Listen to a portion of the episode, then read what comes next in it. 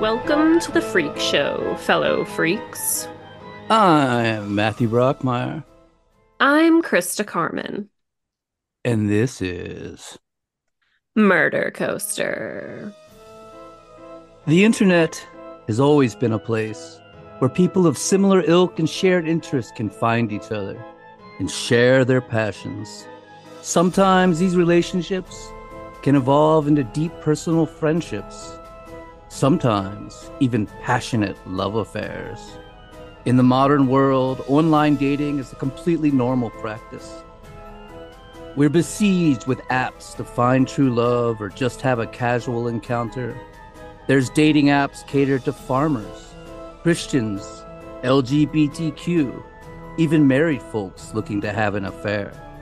But in the early days, people found each other on chat rooms, as did Armin and Bernd, the subject of today's episode. These two found more than just friendship and love. They found a deep connection that would change their lives forever in an affair the likes of which the internet had never seen before or since, resulting in murder and cannibalism. Today, ladies and gentlemen, we bring you the story of Armin Meiwes and Bernd Brandes, the Cannibal Soulmates. This one has been requested many times, but originally by good friend of the show, Ashley Doss. So here you go, Ashley. Hope you enjoy it. It's definitely one of the craziest, weirdest, grossest, and spookiest stories we have ever covered. And with that, let's begin. In the autumn of 2001, a young college student in Germany frantically called the police. He said he'd been surfing the internet, bored, when he'd stumbled upon a cannibalistic fetish group, where, in a series of chat rooms, folks who found the idea of cannibalism sexually stimulating would regale each other with their fantasies, both of eating a human and being consumed as well. The college student thought that it was all amusing and ridiculous and began to lightheartedly troll them, running into a man named Frankie, who claimed to be an actual cannibal that was searching for the right person to make his next meal.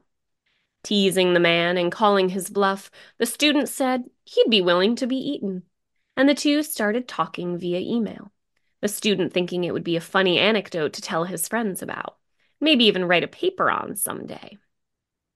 But what had started as a lark to troll some weirdos for a laugh soon turned dark.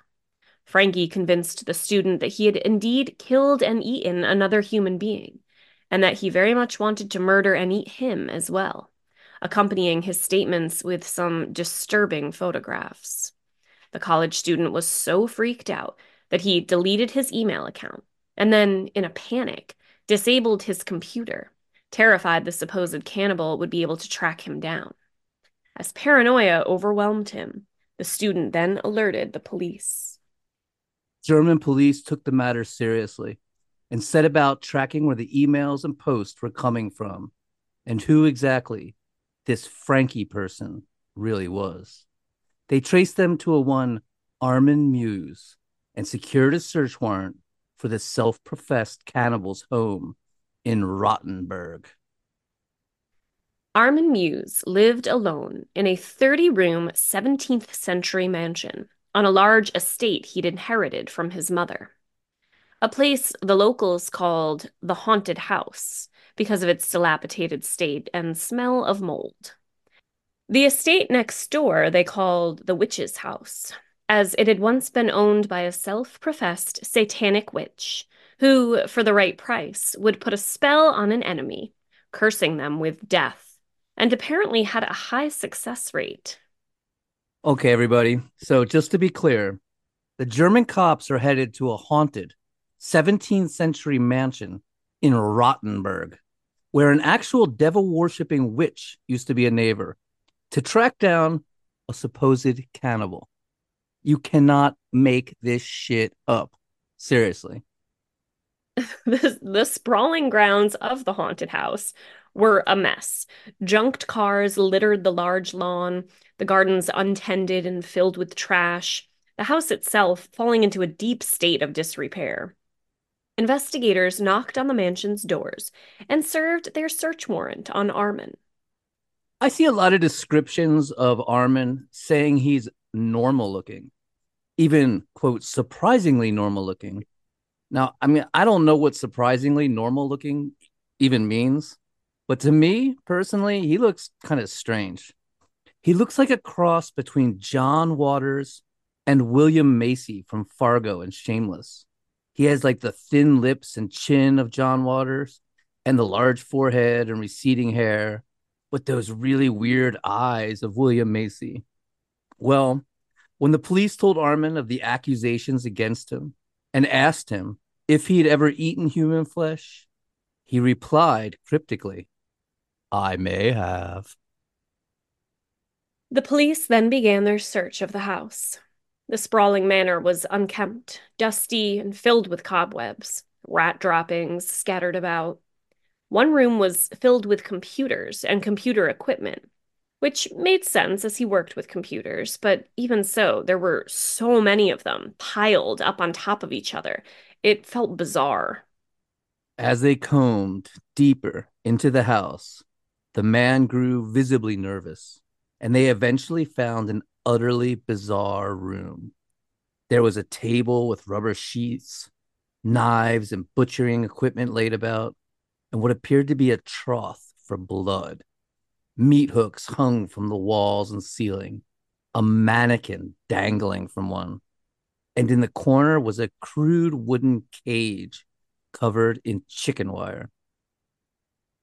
They unearthed a mountain of disturbing pornography. Magazines and videotapes of extreme bondage and violent sex, as well as homemade whips. They eventually came upon a storage freezer. The freezer was packed with meat, each cut labeled and vacuum sealed in a pale blue bag. The only other things in the freezer were an old box of frozen pizza enveloped in frost, and a dead rat that had been flattened by all the meat stored upon it. Gross. They stored the hard drives from the many computers and took the meat for it to be genetically tested to see if it was human, and left the man there. A couple of days later, the man's lawyer called investigators. His client wanted to confess. Yes, he had killed, butchered, and eaten a man. But it wasn't murder. The man had come to him willingly, had wanted to be eaten. They were soulmates who'd found each other online, and it was a consensual act committed by two adults, not homicide. And to prove it, the man had over 3 hours of videotapes documenting the entire process he was willing to turn over to the police.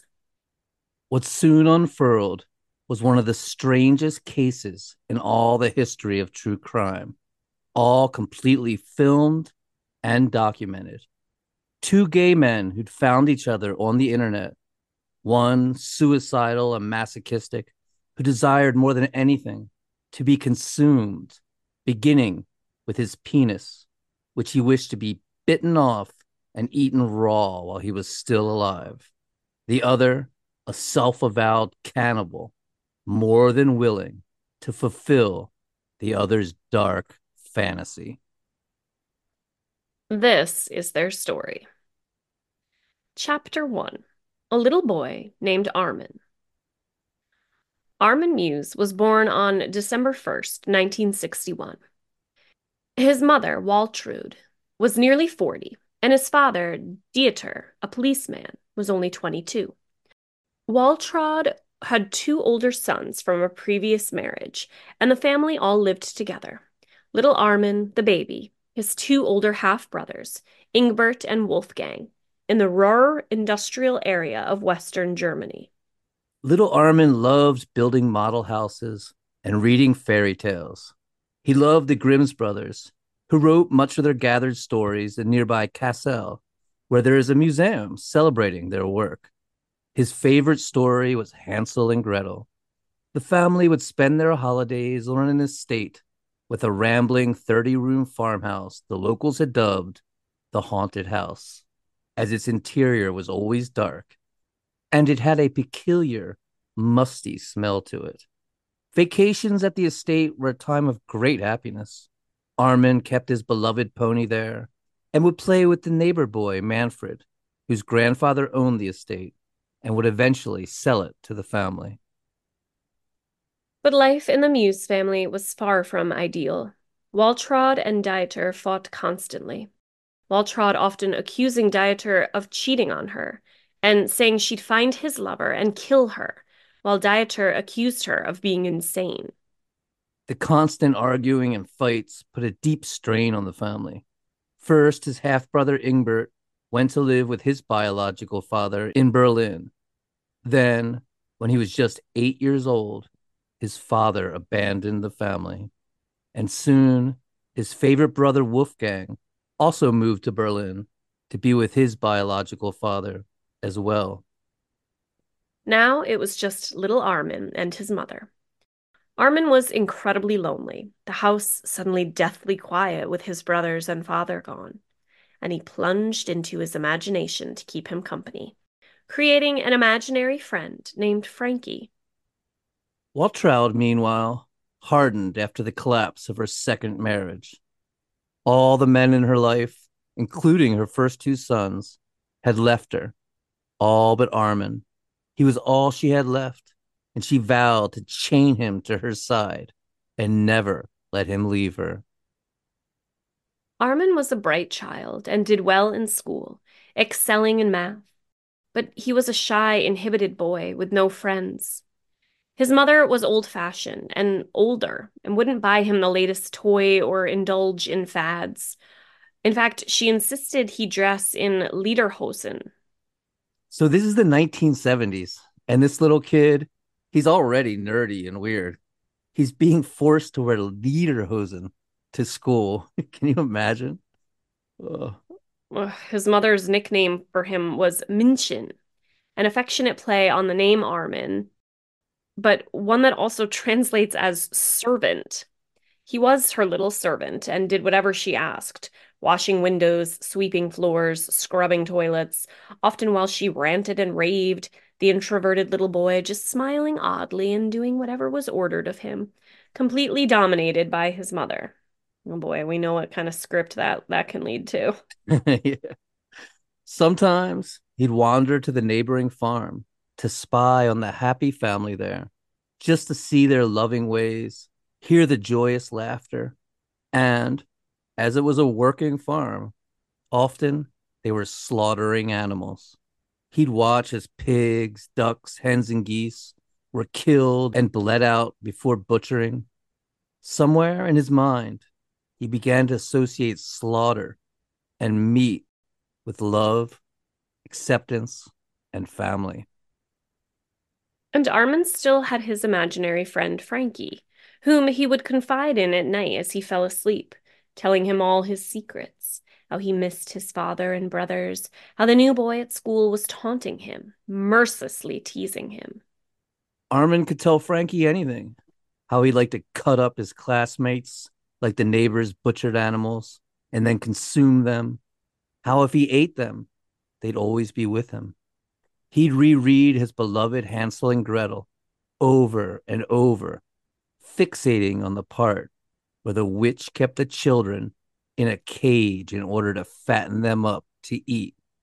He completely fixated on this image, fattening up a human to eat.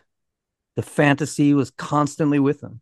When he watched television and saw a character he liked, he imagined how lovely it would be to slaughter and eat them, whispering to Frankie in the dead of night, "They'll never leave me if I eat them.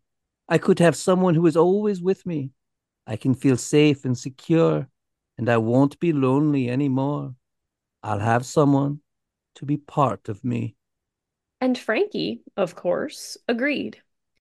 Armin loved gory horror films, but while others reveled in the thrill of being frightened and revolted, Armin took comfort in the blood and guts, seeing slaughter as an act of love. As he entered puberty, he took these fantasies with him. The idea of cutting open a boy's chest, ripping out his heart, liver, and lungs, and feasting on them while still warm and raw, aroused him sexually to no end. Getting changed for gym class in the locker room, he'd gaze at the chests of the other boys, being completely overcome with wonder over what their nipples would taste like, and how he'd love to bite into their thighs. Armin had become a textbook vorarophiliac, finding the idea of cannibalism extremely erotic. We discussed this a bit in our Albert Fish episode, but this isn't an uncommon sexual fantasy. When Googled, the first thing that comes up is a Reddit subgroup of vorarophiliacs. But these are people indulging in fantasies, and cannibalism is understood to be just that, fantasy. But for Armin, this obsession with cannibalism was much more. It was an obsession and desire. Chapter 2, The Haunted Mansion and the Witch Next Door. When he was 16, Armin and his mother moved into the dilapidated 30-room mansion they'd used as a vacation home. Waltraud reveled in the idea of living in a majestic estate and having a lifestyle of grandeur. Though the truth was, they were on a tight budget. She didn't work and relied on her meager inheritance and rent payments, and the sprawling house, which the neighbors all called haunted, was far from grandiose. The grounds were a mess, the garden in shambles, the house itself dirty, crumbling, with a nasty, moldy odor, as well as rat-infested. But Waltraud labeled each room with a poetic name, calling her bedroom Nenglans, or sunlight, her dressing room Frutal, or morning dew. The attic was named Country View, and Armin's bedroom was called Kinderzimmer, or child's room. She even posted a floral-decorated sign on his door. He was nearly 17 years old, but still considered a child, and he'd never remove that sign from his door. On weekends, the bourgeois, frowning mother and her strange teenage son in lederhosen would ride in a cart pulled by their beloved pony as Waltraud cast haughty glances about and lectured her son on her strict principles of living, which were derived from the culture of the 1920s and 30s. Waltraud schooled Armin on the proper ways of etiquette, how to hold a fork or teacup properly, the appropriate setting for each utensil, the proper way to receive guests and seat them formally at the table. But they seldom had guests. The neighbors all thought they were weird as hell, living as if in another century, in a crumbling house, just the two of them. And Waltraud, like Armin, had no close friends whatsoever. But that would all change when a self-proclaimed satanic witch named Ulla von Bernus moved in next door. Ulla von Bernus claimed to be able to cast, quote, death spells with reliability, end quote. For between $150 to $500, she would bring you your dream lover, cause harm to an enemy, or conveniently dispose of people via fatal car crashes, heart attacks, or falls down the stairs. As she herself said, I have sent 20 men to eternal damnation via a ritual distance killing. I bewitched them to death, and each time I made it look like an accident. Her reputation was garnished when, after a neighbor was accused of a crime, the three judges heading the court case suffered heart attacks, and the prosecutor was fatally injured. She advertised her wares as such. My hexes and spellcasting are superior to all others. I can help you achieve anything you want. Just tell me what you need done, and through my extremely powerful spell work, it will be done immediately. I get the job done using my own method of black magic. Come to me with any problem and be rid of it tomorrow. She was also a compulsive gambler, spending her time at the roulette table at the casino in Bad Harzburg. These names are Bad Harzburg. But she often lost. And when asked why the devil didn't give her the winning numbers, She just shrugged and replied, "He has more important things to do." Ulla von Bernus painted the walls of her new house black. The doorbell on her black door was a skull's head, out of which popped a tongue. She decorated the house with pictures of the devil and erected an altar to Satan, complete with black mirror, a dagger, and candles. The house became known as the Witch's House by the locals, who, of course, called Armin's house next door the Haunted House. Ulla and Armin's mother became best friends. The two would spend their time together drinking coffee and chatting, little Armin often accompanying his mother. Armin was fascinated with his mother's new friend, often peppering her with questions. She explained that Satan was the dark force in nature, whom she'd used to replace God, and that the world was ruled by the flesh, the carnal, and death. Friendless and with no one besides his domineering mother to talk to, Armin now had a real-life witch as a friend, just like the witch in his beloved Hansel and Gretel, who fattened up children in cages to eat. Ulla was a huge influence on little Armin, and his dreams began to be tinged with a dark, supernatural quality. He began to act out his wicked fantasies, dismembering Barbie dolls and cooking their severed limbs on the barbecue in the garden, gleeful as the dolls' smiling faces melted into a black mess. He would construct his own little dolls out of marzipan, spending hours to make them appear as lifelike and real as possible, before ripping them to shreds and devouring them in a cannibalistic frenzy. And it all became quite sexual as well. He made a marzipan mold of his own penis. He created human-sized marzipan hearts and livers, devouring them as he masturbated. He'd creep into the kitchen at night and create scenes of carnage with pork and ketchup, trying to make them look as human and lifelike as possible, taking photos and videos to fantasize over later. Jesus Christ, this is already bonkers and eventually, Ulla had to move away because of financial troubles, relocating to Bad Harzburg to be near the casino. But her influence on Armin had been set deep within his psyche. There was no good or evil, only the flesh and death and your own desires and satisfactions. After graduating high school, Armin joined the military. His mother had actually trained him well for a life of taking orders and doing as he was told. He did well, rising up the ranks from administrative clerk to staff sergeant in the supplies division of the 52nd Armored Infantry Battalion. Since he was stationed in Rottenburg, he would go home to his mother every night and even brought her on the troop outings, the two sharing a double room, which the other soldiers found utterly bizarre, often teasing him.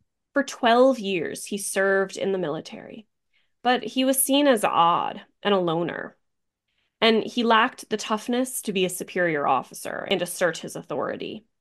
He was always complacent, even to those below him in rank, to whom he should have been giving orders. At the officers' Christmas party, when soldiers brought their wives and girlfriends, Armin brought his mother and clung to her side all night. And on the rare times when he did have a date with a girl, he'd bring his mother along as a chaperone, not understanding why the girls thought it was weird and creepy to have his mother. And after each of these dates, his mother would say to him, "Armin, she's simply not suitable. You cannot be seen with someone as common as that, yeah? Did you hear the way she talked? Her enunciation is atrocious." Of course, he didn't lament the fact that he couldn't be alone with any of these dates to kiss, cuddle, or fondle. He wasn't interested in girls like that, though he did harbor a want to marry and have children. He saw women as instrumental in reproduction, but he didn't want to kiss them or be intimate with them. His sexual desires were directed purely towards men, a deep secret he kept from his mother. And nearly all those desires included consuming their flesh. And Waltraud and Armin would go out on their own mother and son dates. Every Sunday afternoon, Waltraud would get dressed up in a traditional Bavarian dirndl dress, adorning herself in her finest jewelry and makeup, while Armin would wear a suit and drive his mother about in their aging yellow Mercedes, like something straight out of the 1950s, though it was now the 1980s.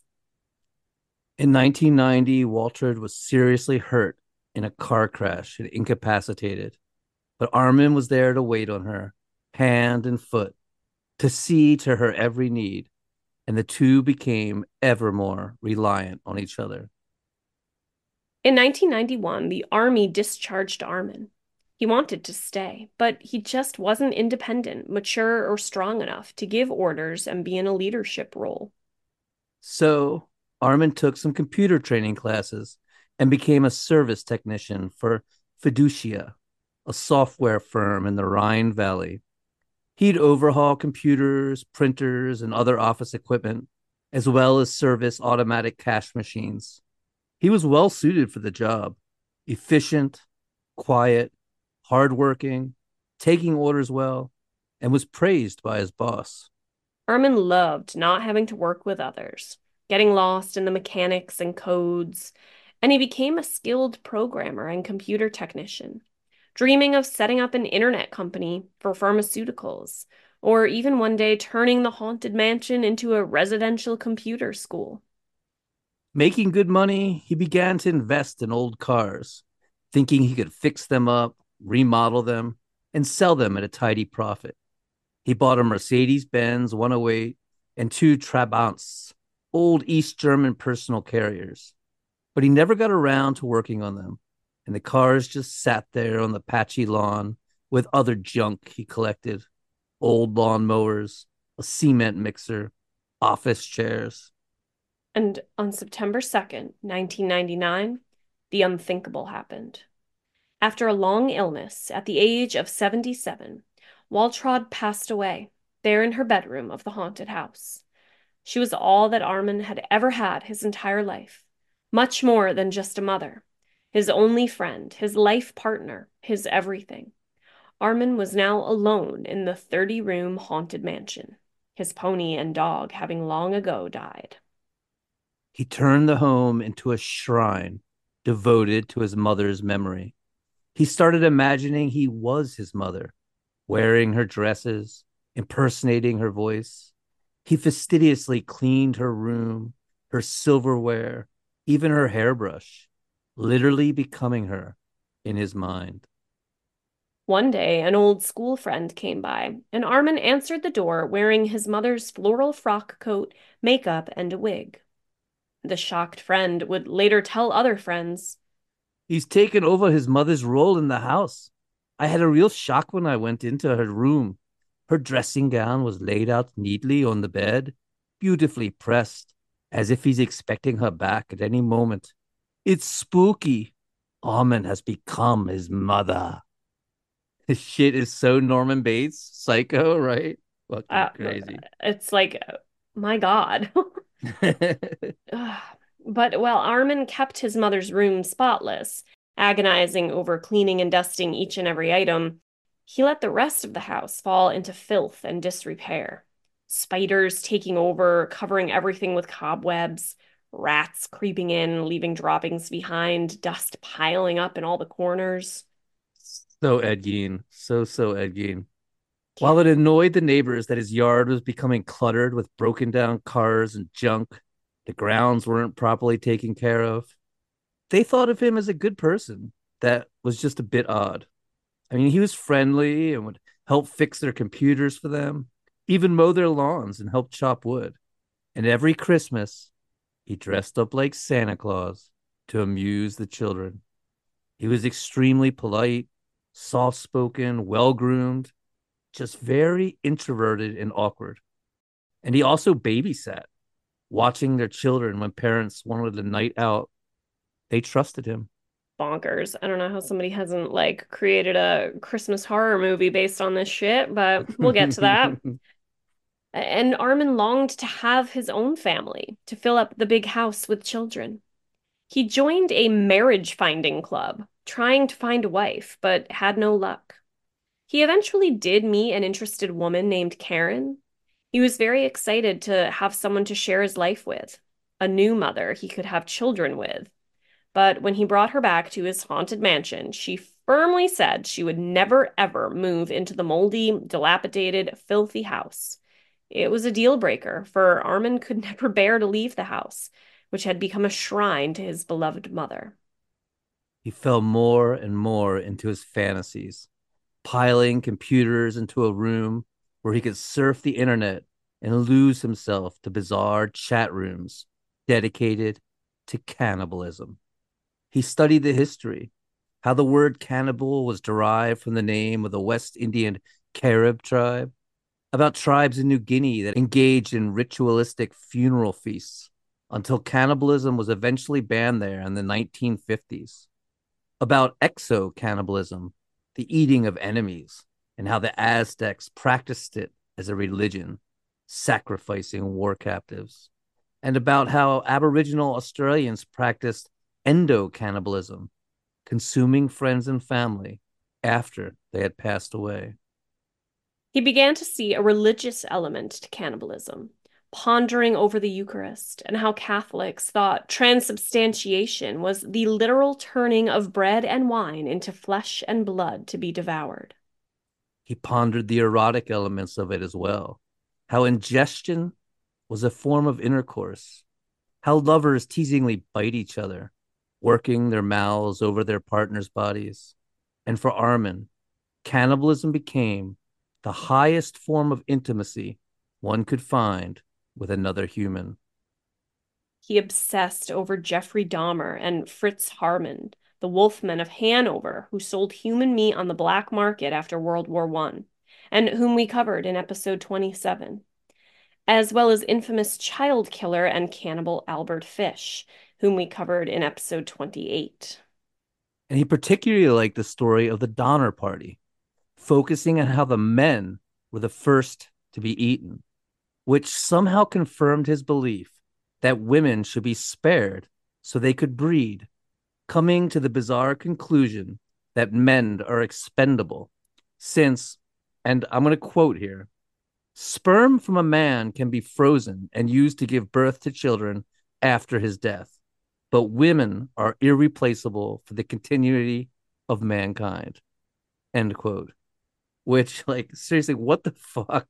How did this justifies eating men in his mind? It's so weird.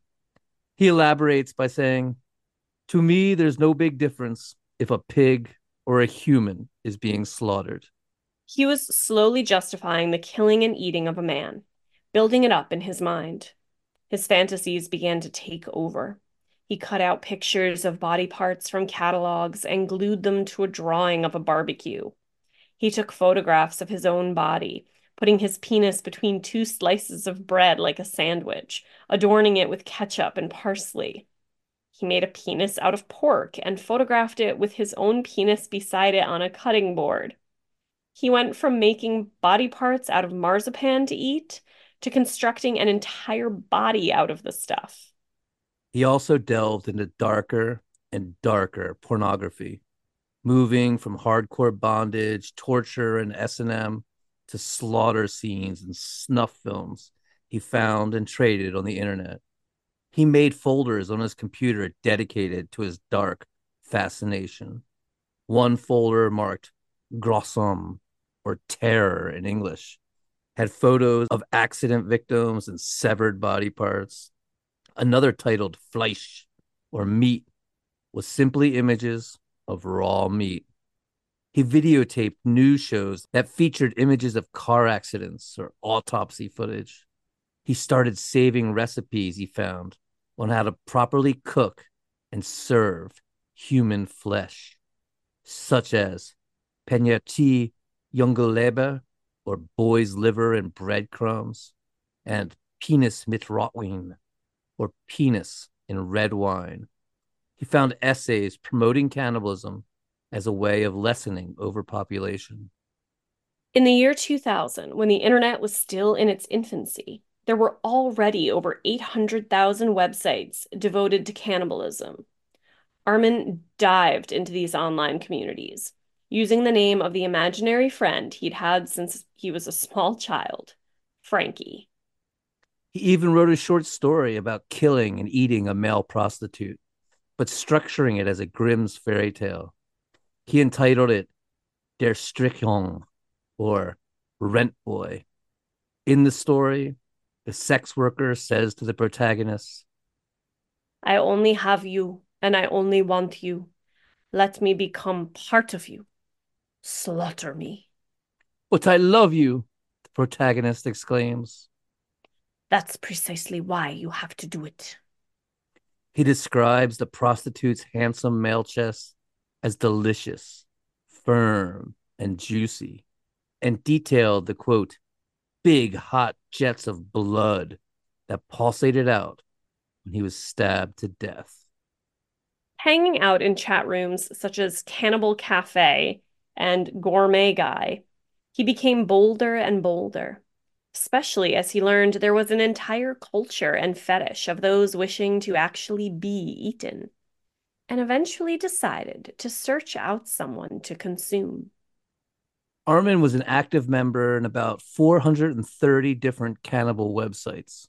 For the first time in his life, he didn't feel odd and alone. He felt free to express himself. Those wishing to eat a human or be eaten ranged from dentists, teachers, cooks, to government officials. He'd found his people. He learned the lingo, where victims were called long pigs or hairless goats. He even set up his own cannibal chat room on Yahoo. He chatted with a man who liked going to slaughterhouses and watching the animals being butchered and killed, and fantasized that it was himself being slaughtered. He talked with a girl named Snuffy that was looking for a sadist and cannibal to torture and eat her, pulling out her teeth so she couldn't bite, then cutting off her toes and fingers and cooking and consuming them right in front of her. But to his great chagrin, he saw most of this was pure fantasy and role-playing. When he saw a post from Stevo saying, "My meat is yours to eat. To anyone who wishes to have me as their dream meal, I am 18 years old and have tender, delicious flesh that is begging to be devoured. If you think you would like me in your belly, then send me a message." Armin immediately messaged him in a feverish state, but there was no reply. A guy named Tufke from Den Haag posted, "If anyone want to eat an 18-year-old gorgeous male, then just tell me how you would feel whilst devouring my horny flesh into your belly, and I will reply so we can discuss real arrangements.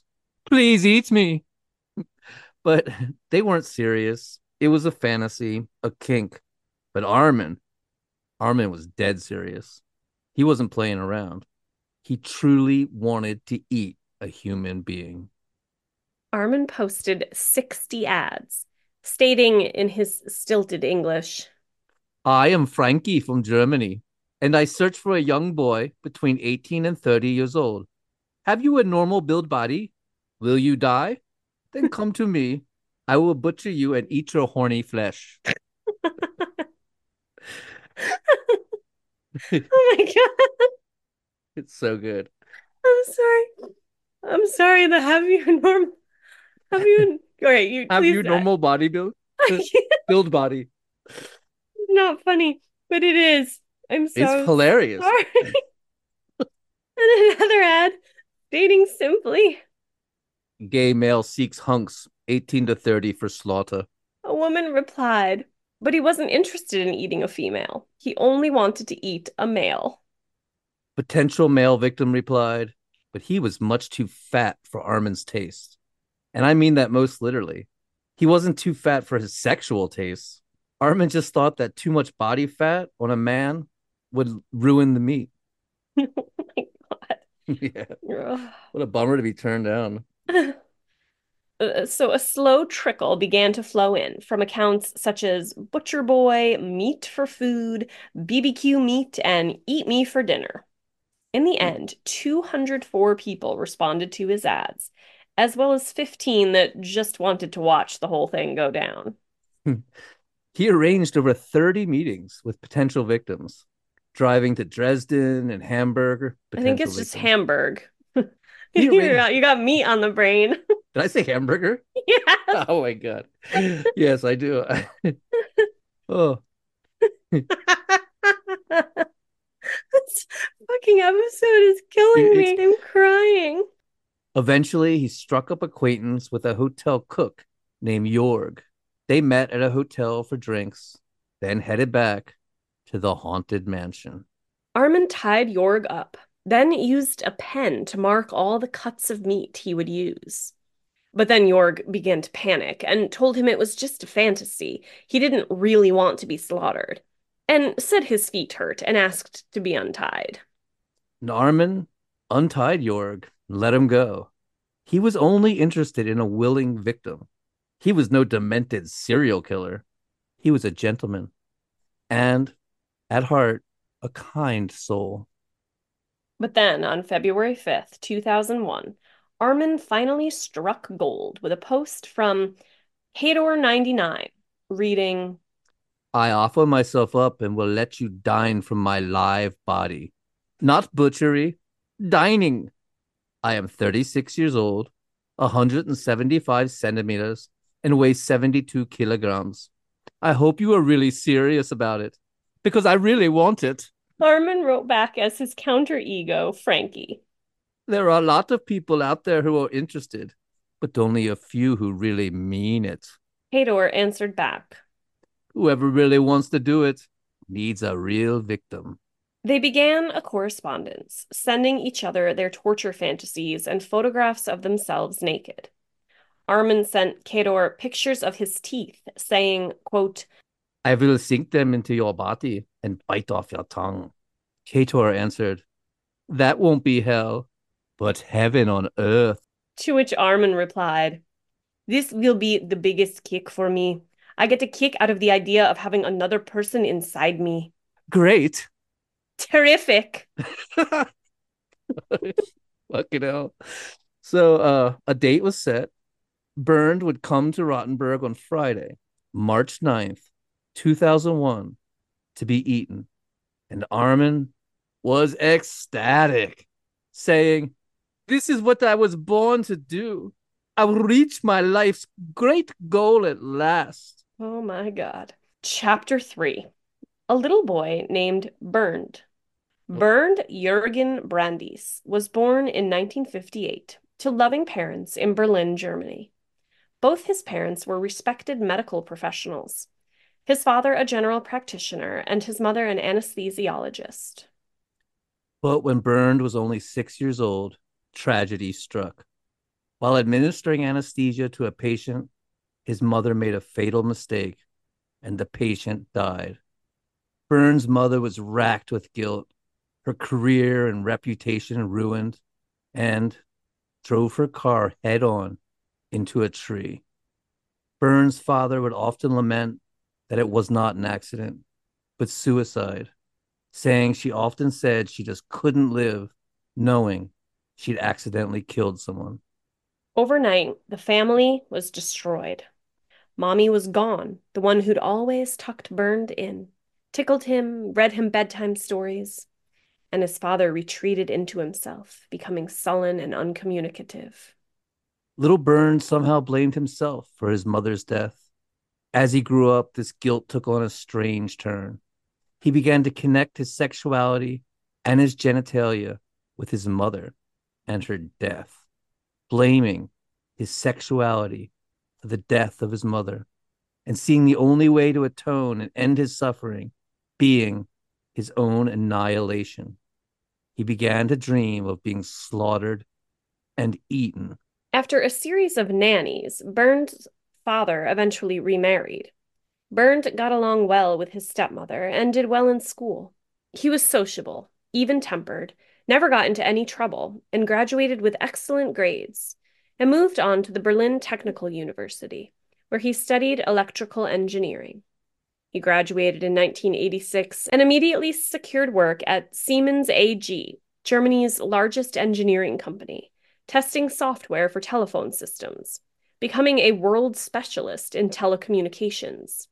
In just 4 years, he was promoted to the head of the department. He was well respected and well liked by all. Little did anyone know that nagging inside him was an incredible desire to be annihilated, utterly destroyed, and consumed, starting with his sexual organs. Bernd was a gay man, but lived completely in the closet, admitting his true sexuality to no one. He had a steady girlfriend, and the two were genuinely affectionate, even moving in together.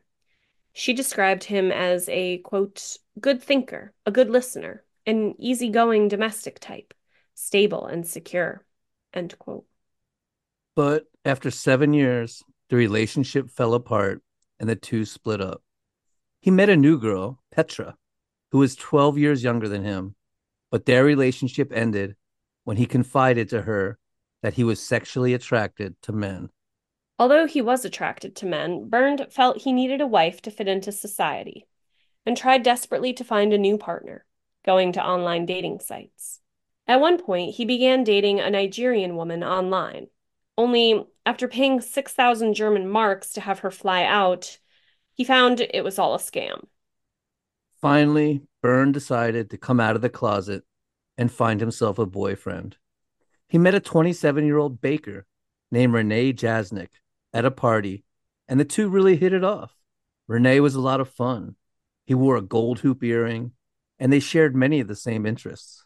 Eventually, Renee moved in with Bernd, and they fell into domestic tranquility. They were both pretty vanilla, didn't like the outrageous gay scene, weren't into anything kinky whatsoever, found most of their happiness cuddling on the sofa and watching movies like an old married couple. While Renee and Bernd had been a couple for years and were now living together, Bernd never came out to his work colleagues and still pretended to be straight, boasting about the fictional women he was dating. His coworkers were aware he had a male roommate, but they had no idea that the two were actually a couple. And these weren't the only lies and secrets Bernd was keeping. While he seemed to be having a nice, monogamous, and stable relationship, the truth was he was seeking out male prostitutes. Men whom he could reveal his true desires to be humiliated, beaten, tortured, devoured. He'd ask sex workers to beat him, whip him until he bled, to not stop even when he was in obvious pain. And he'd often demand that they bite off his penis.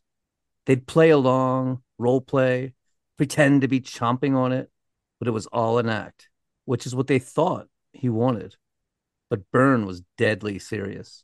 He desperately wanted his penis to be bitten off and to be tortured to death. It had gone from a curious fantasy to an obsession to an absolute overwhelming desire.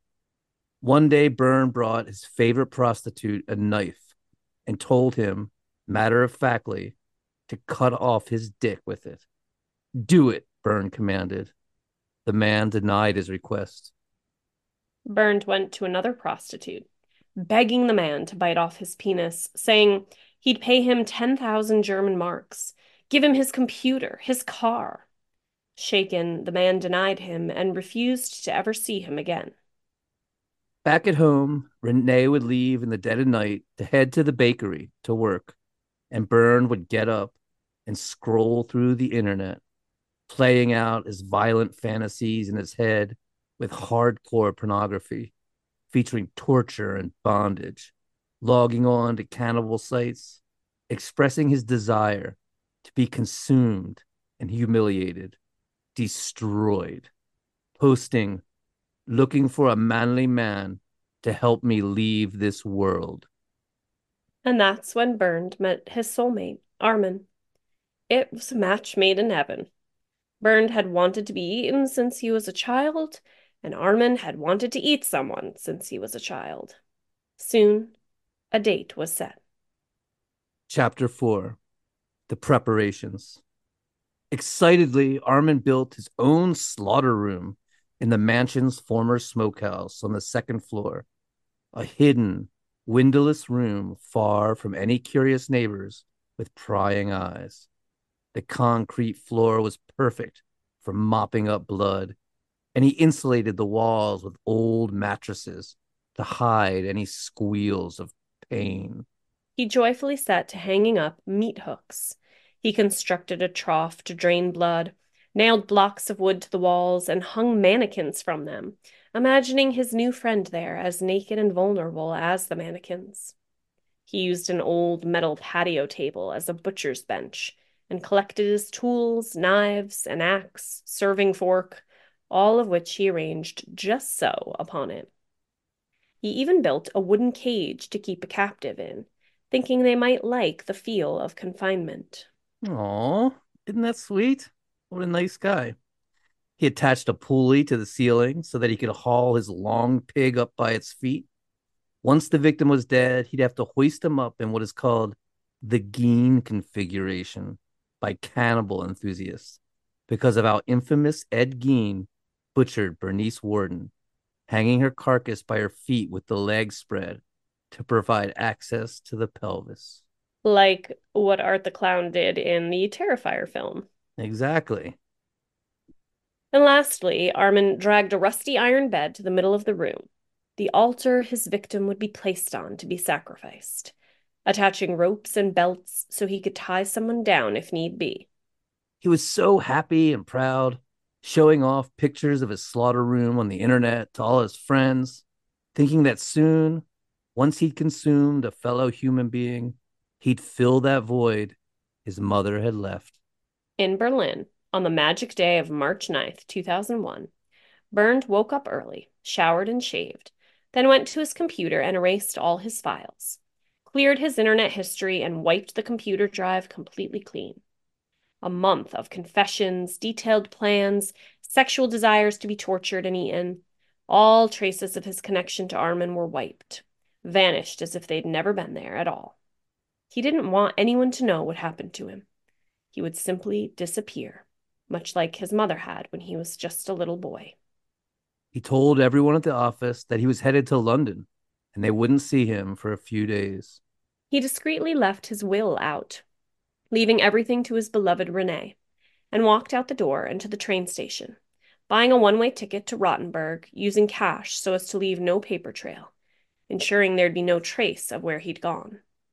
In his back pocket, he kept a large bundle of cash, thinking if it came to bribing Armin to cut off his penis, at least he'd have the funds. He was hungry. His stomach growled, but he didn't eat. He wanted his intestines to be clean so that his flesh would be tastier and the slaughter easier. As the high-speed train barreled down the tracks, Bernd contemplated his need to be castrated, how his sexuality disgusted him, how extinguishing his body and life would be such a thrill and a relief, how being eaten would leave nothing remaining. He didn't want to leave some rotting corpse behind or have his ashes sit on someone's mantle. He also felt a sense of power surge through him. Armin wanted to eat his body. He had something someone wanted. Eventually, the train pulled into the station. Bernd disembarked, and there was Armin, waiting, a smile on his face. Bernd walked up to him happily and whispered, "I am your cater. I am your flesh. I hope you will find me tasty." Chapter 5. The Feast. As Armin drove Bernd back to his haunted mansion, he turned to him and asked, "Do you really want to go through with it? You really want me to eat you?" "You know I wouldn't be here if I didn't, would I?" "Oh, you don't know how good that is to hear." "I can't wait for you to castrate me." "And I can't wait to taste your flesh in my mouth. Castration ensures a tender fillet." "Oh, and they say romance is dead." Good grief. The two men went back to the haunted mansion, made slow and leisurely but passionate love. Then they lay in each other's embrace, staring into each other's eyes, quietly whispering. Armin asking, quote, "Tell me why you want me to do it. I want to make sure you're ready to go through with this." "Oh, I am. I want to destroy myself, to disappear from the face of this planet." "Well, I want you. I think you're the most precious thing that has walked into my life. You're the person I want to make me whole." "I'm beginning to believe. Dreams really can come true. I want to stab you to death, gut you, and carve you up. Then I'll eat you. A roast or a hearty steak. I want to avoid the use of fat or intestines. I've never been an experimental chef. Fucking. You can't make this shit up, man. I've never been an experimental chef. Okay. So Armin then led Bernd by the hand to the slaughter room, set up his video camera, and pressed record. Music playing softly from a portable radio. Bite me, Bernd whispered. Bite my penis off, drink my blood, and devour my flesh. Armin bent down, bared his teeth, and went to bite. But he couldn't bring himself to do it. This was not his fantasy. This was Barnes' fantasy. Armin simply wanted to butcher him, not bite off his cock. He was just a simple cannibal, looking for a willing victim, not some sick-in-the-head sadist. When Bird saw him hesitate, he grew irate. No, you have to do it. Damn it, you can't stop now. Bite it.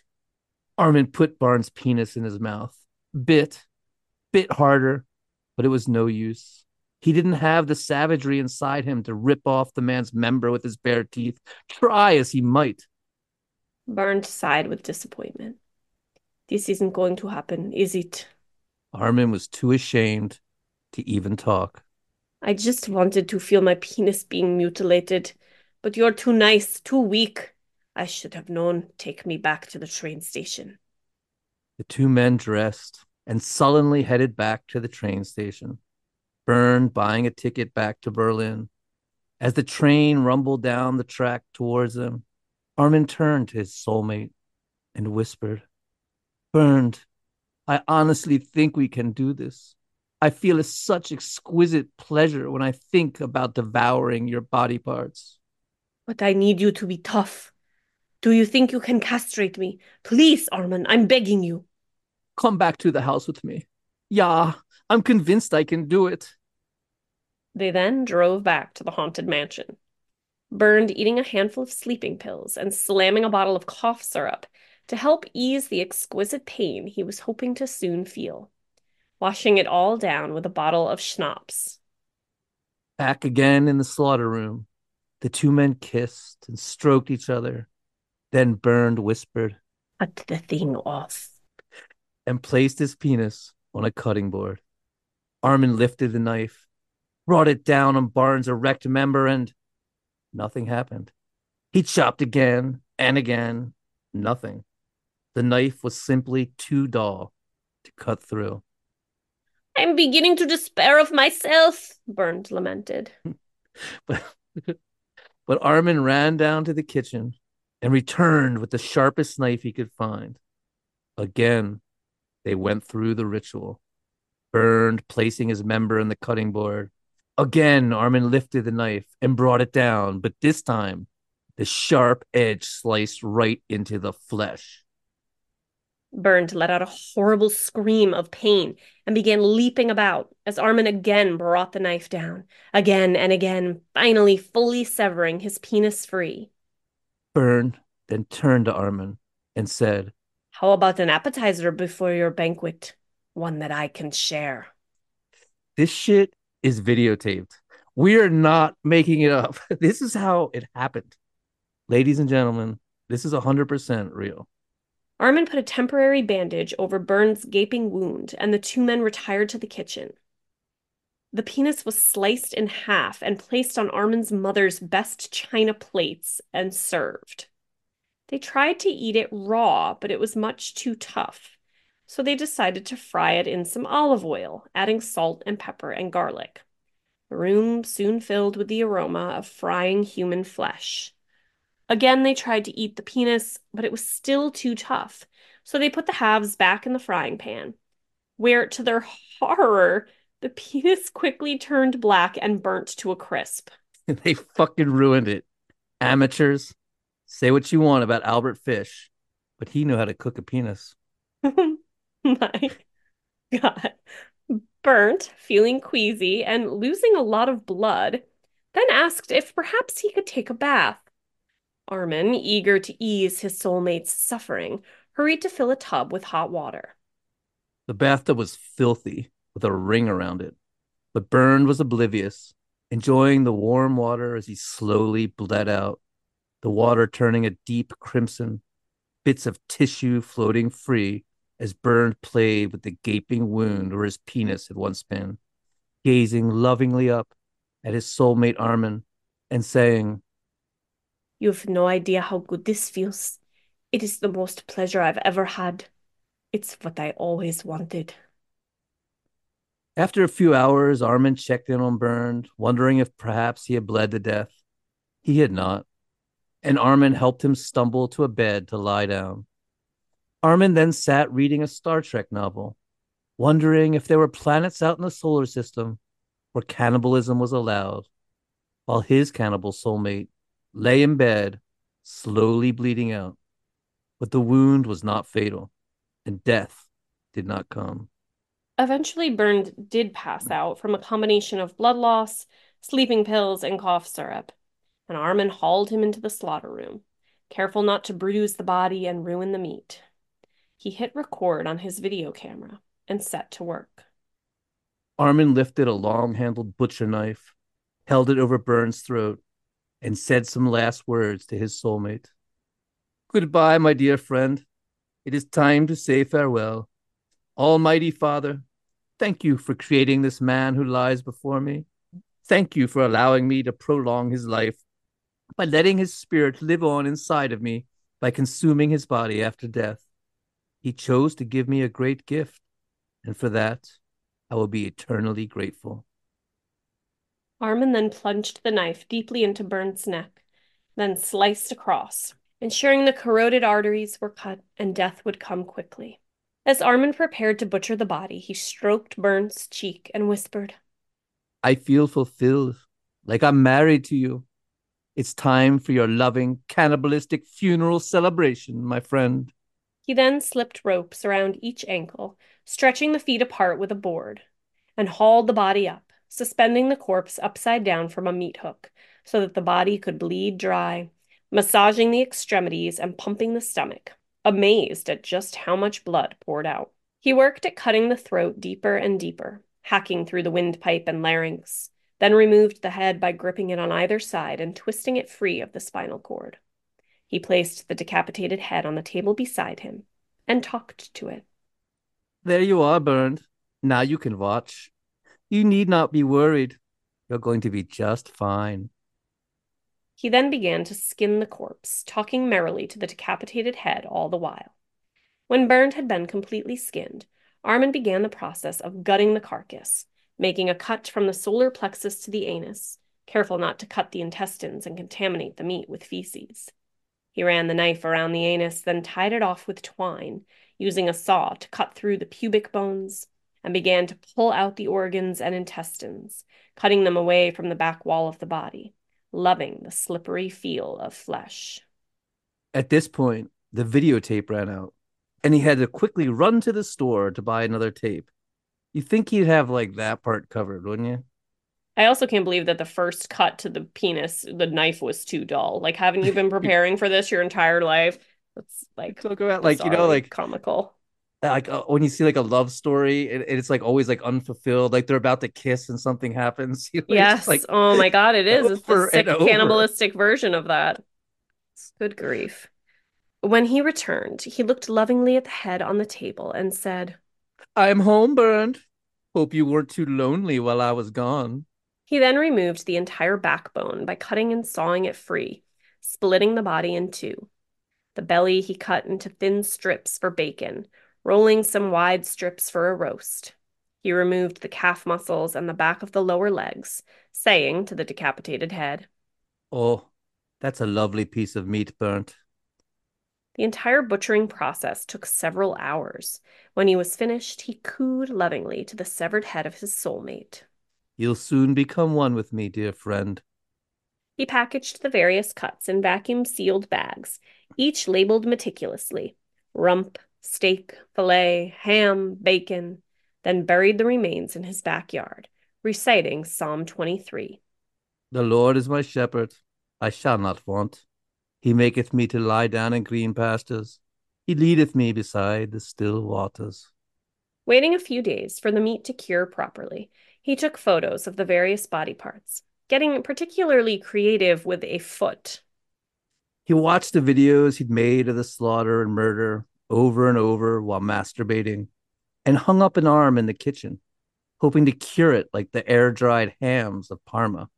But it didn't work and began to rot, so he ground the bones into flour. When the feast day was ready, he purchased Italian porcini mushrooms, Brussels sprouts, and South African red wine, decorated the table with candles, a bouquet of flowers, and folded linen napkins, and his mother's finest china, placing Bern's severed head there to keep him company as he dined. He meticulously washed a steak in cold water, tenderizing it with a rolling pin, and fried it in extra pure virgin olive oil and garlic, very careful not to burn it like he'd done with the penis. When the human steak was a perfect medium rare, he brought it to the table and recited a childhood prayer. Thank you for the words so sweet. Thank you for the food we eat. Thank you for the birds that sing. Thank you, God, for everything. Amen. Then he began to eat.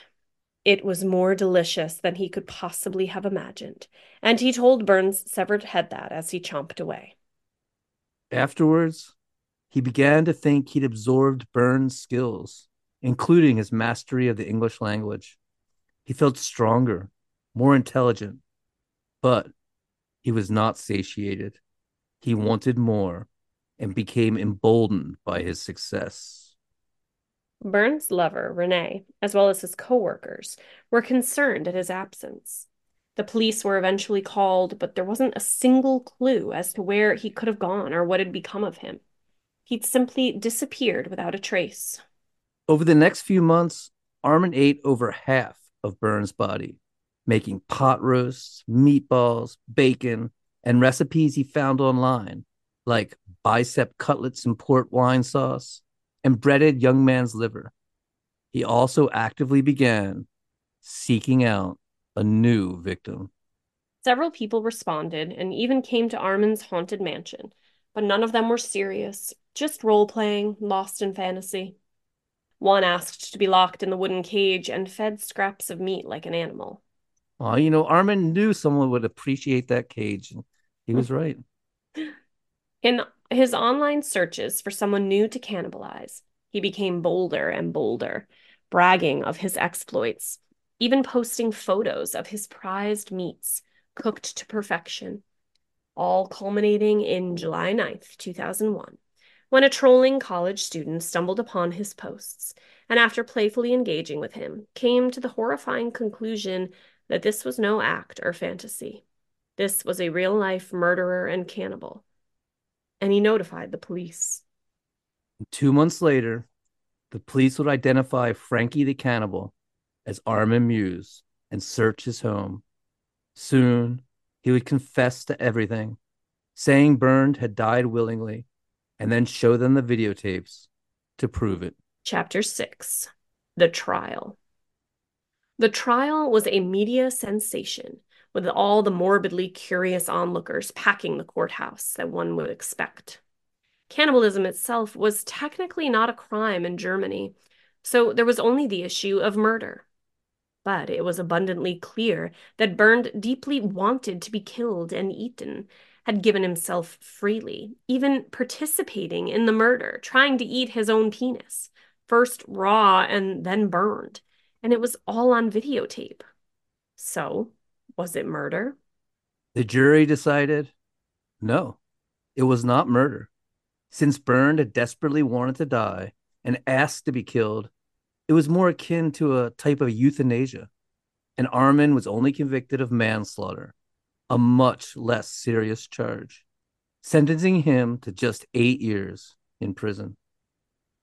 But in April 2005, prosecutors appealed Meiwes' sentence, arguing that he should have been convicted of murder because he killed for sexual gratification, not as a means of ending his friend's mental suffering. And they used the videotapes to prove this motive. The court ruled that the original trial had ignored the significance of the video and disproving the argument that Meiwes only killed because he had been asked to kill, and he was retried. You can't retry people in the United States. It's called double jeopardy. You can only be tried for a crime one time here. At Armin's retrial, a psychologist stated that Meiwes could very well reoffend, as he, quote, still had fantasies about devouring the flesh of young people, end quote. And on May 10th, 2006, a court in Frankfurt convicted Meiwes of murder and sentenced him to life imprisonment.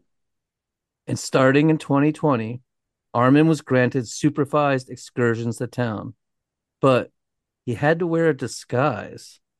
So if you're ever in Germany and see some thin-lipped, buggy-eyed man walking about, escorted by cops in a wig and obvious disguise, it could be a real-life cannibal. And in 2023, the haunted mansion was burned to the ground in what investigators believe was arson. 2 juveniles were suspected of the crime and investigated, but no arrests were ever made. And that, ladies and gentlemen, is the story of Armin and Bernd, the cannibal soulmates. I have to ask, did we see anything in our research for this as to, was he ever remorseful, or did he still maintain that he was... He says he's sorry he did it now. But come on, dude. He is so not sorry. I don't believe it for a second. You know? I mean, and I don't know. It's morally, it's just so bizarre. It's like hard to wrap your head around because like this guy wanted to be eaten. This guy wanted to eat him. I mean, killing people is not good. We don't condone murder. No, of course not. It's just insane. Like, I don't know. But you know what kind of like weirds me out?